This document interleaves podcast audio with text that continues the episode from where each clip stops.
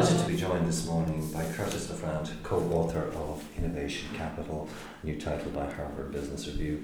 Um, Curtis, one of the interesting things about this book is that it makes the point that innovators are not necessarily born and made, but there's some key components, key uh, things that influence whether one entrepreneur is successful or one innovator is successful or, or not, and you explore that in some detail in, in the book.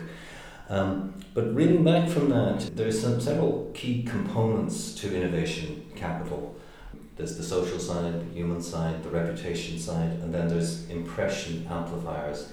Could we start by, by the social side? Could you maybe give us a couple of minutes on that? Sure, absolutely. I think just to emphasize your point there that innovation capital, as we call it, no one is born with. It's absolutely something that we can develop, we can accrue over time. If we don't spend it, we can lose it.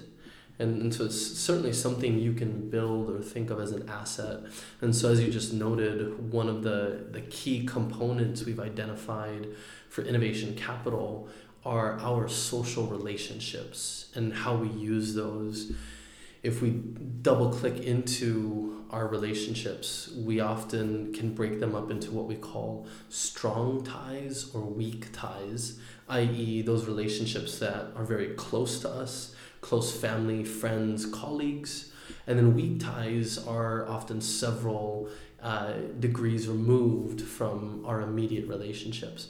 Well, the research shows from an innovation perspective that counterintuitively, weak ties are far more likely to provide you with the necessary resources, funding, potential recruits, etc., that you might need to get a successful idea or venture off the ground. So just keep that in mind as you're thinking about how to network.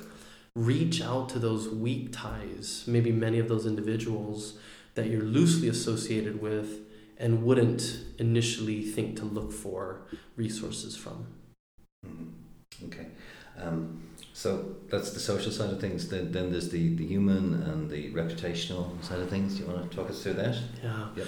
So human capital is another component. This is really about your ability and skill set to project out and be a visionary, really, to think about the pending impact of new technologies and how that's going to intersect with the way we work or play or, or live our lives.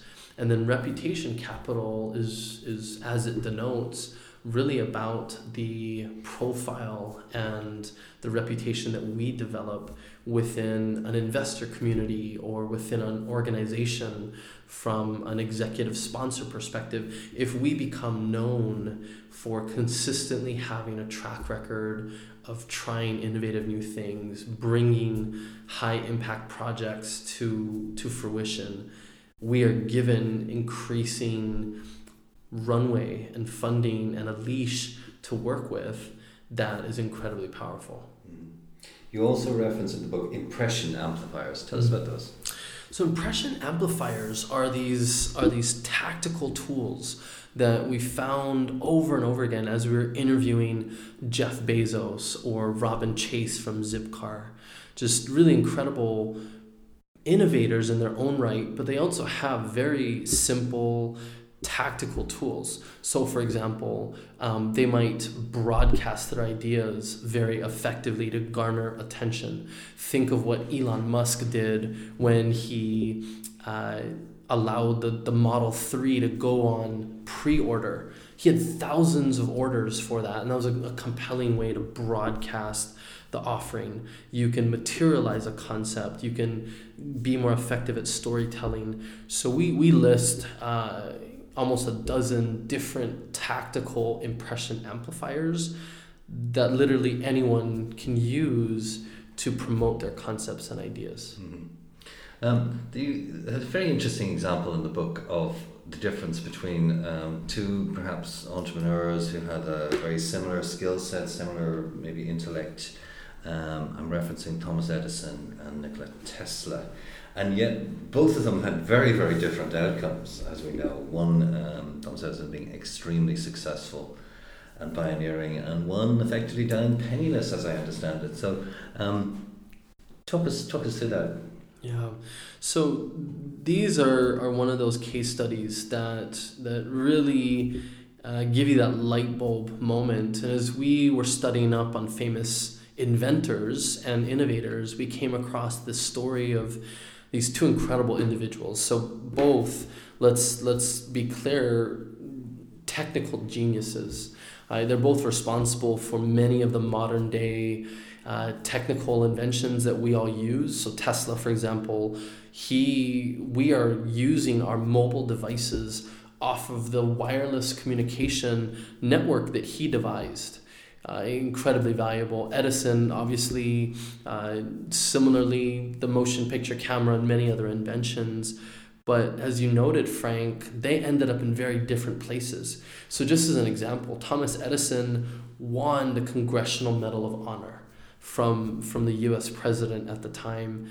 Um, he was able to found and fund Edison Electric, which became General Electric, and became very wealthy off of that. He knew the Rockefellers, J.P. Morgan, um, many of the the key investors and influencers of his day.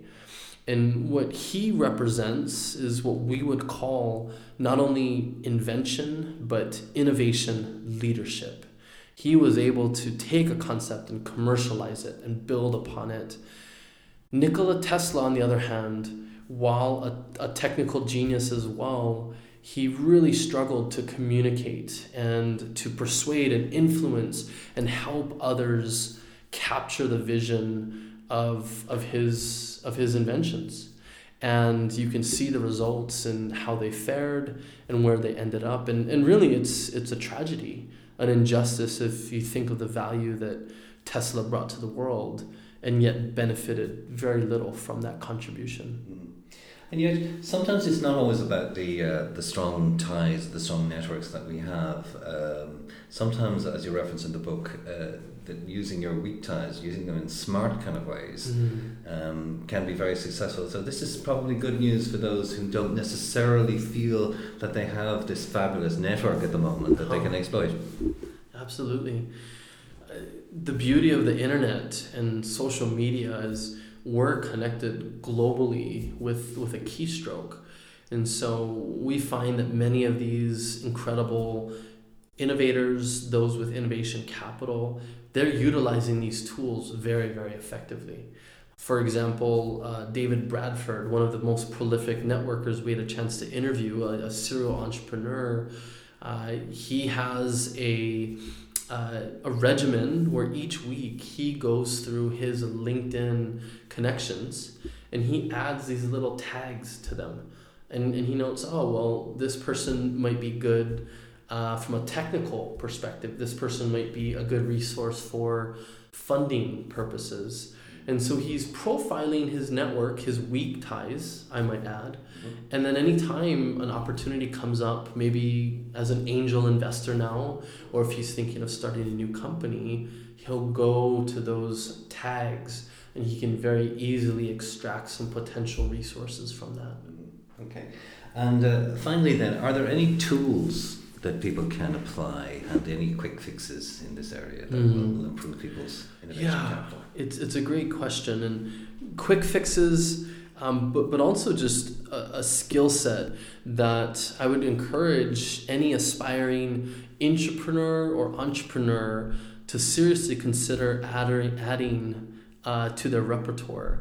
So, just as an example, I had mentioned materializing. Materializing is the art of taking a very intangible concept that you or I might have and thinking about how we can bring it to life.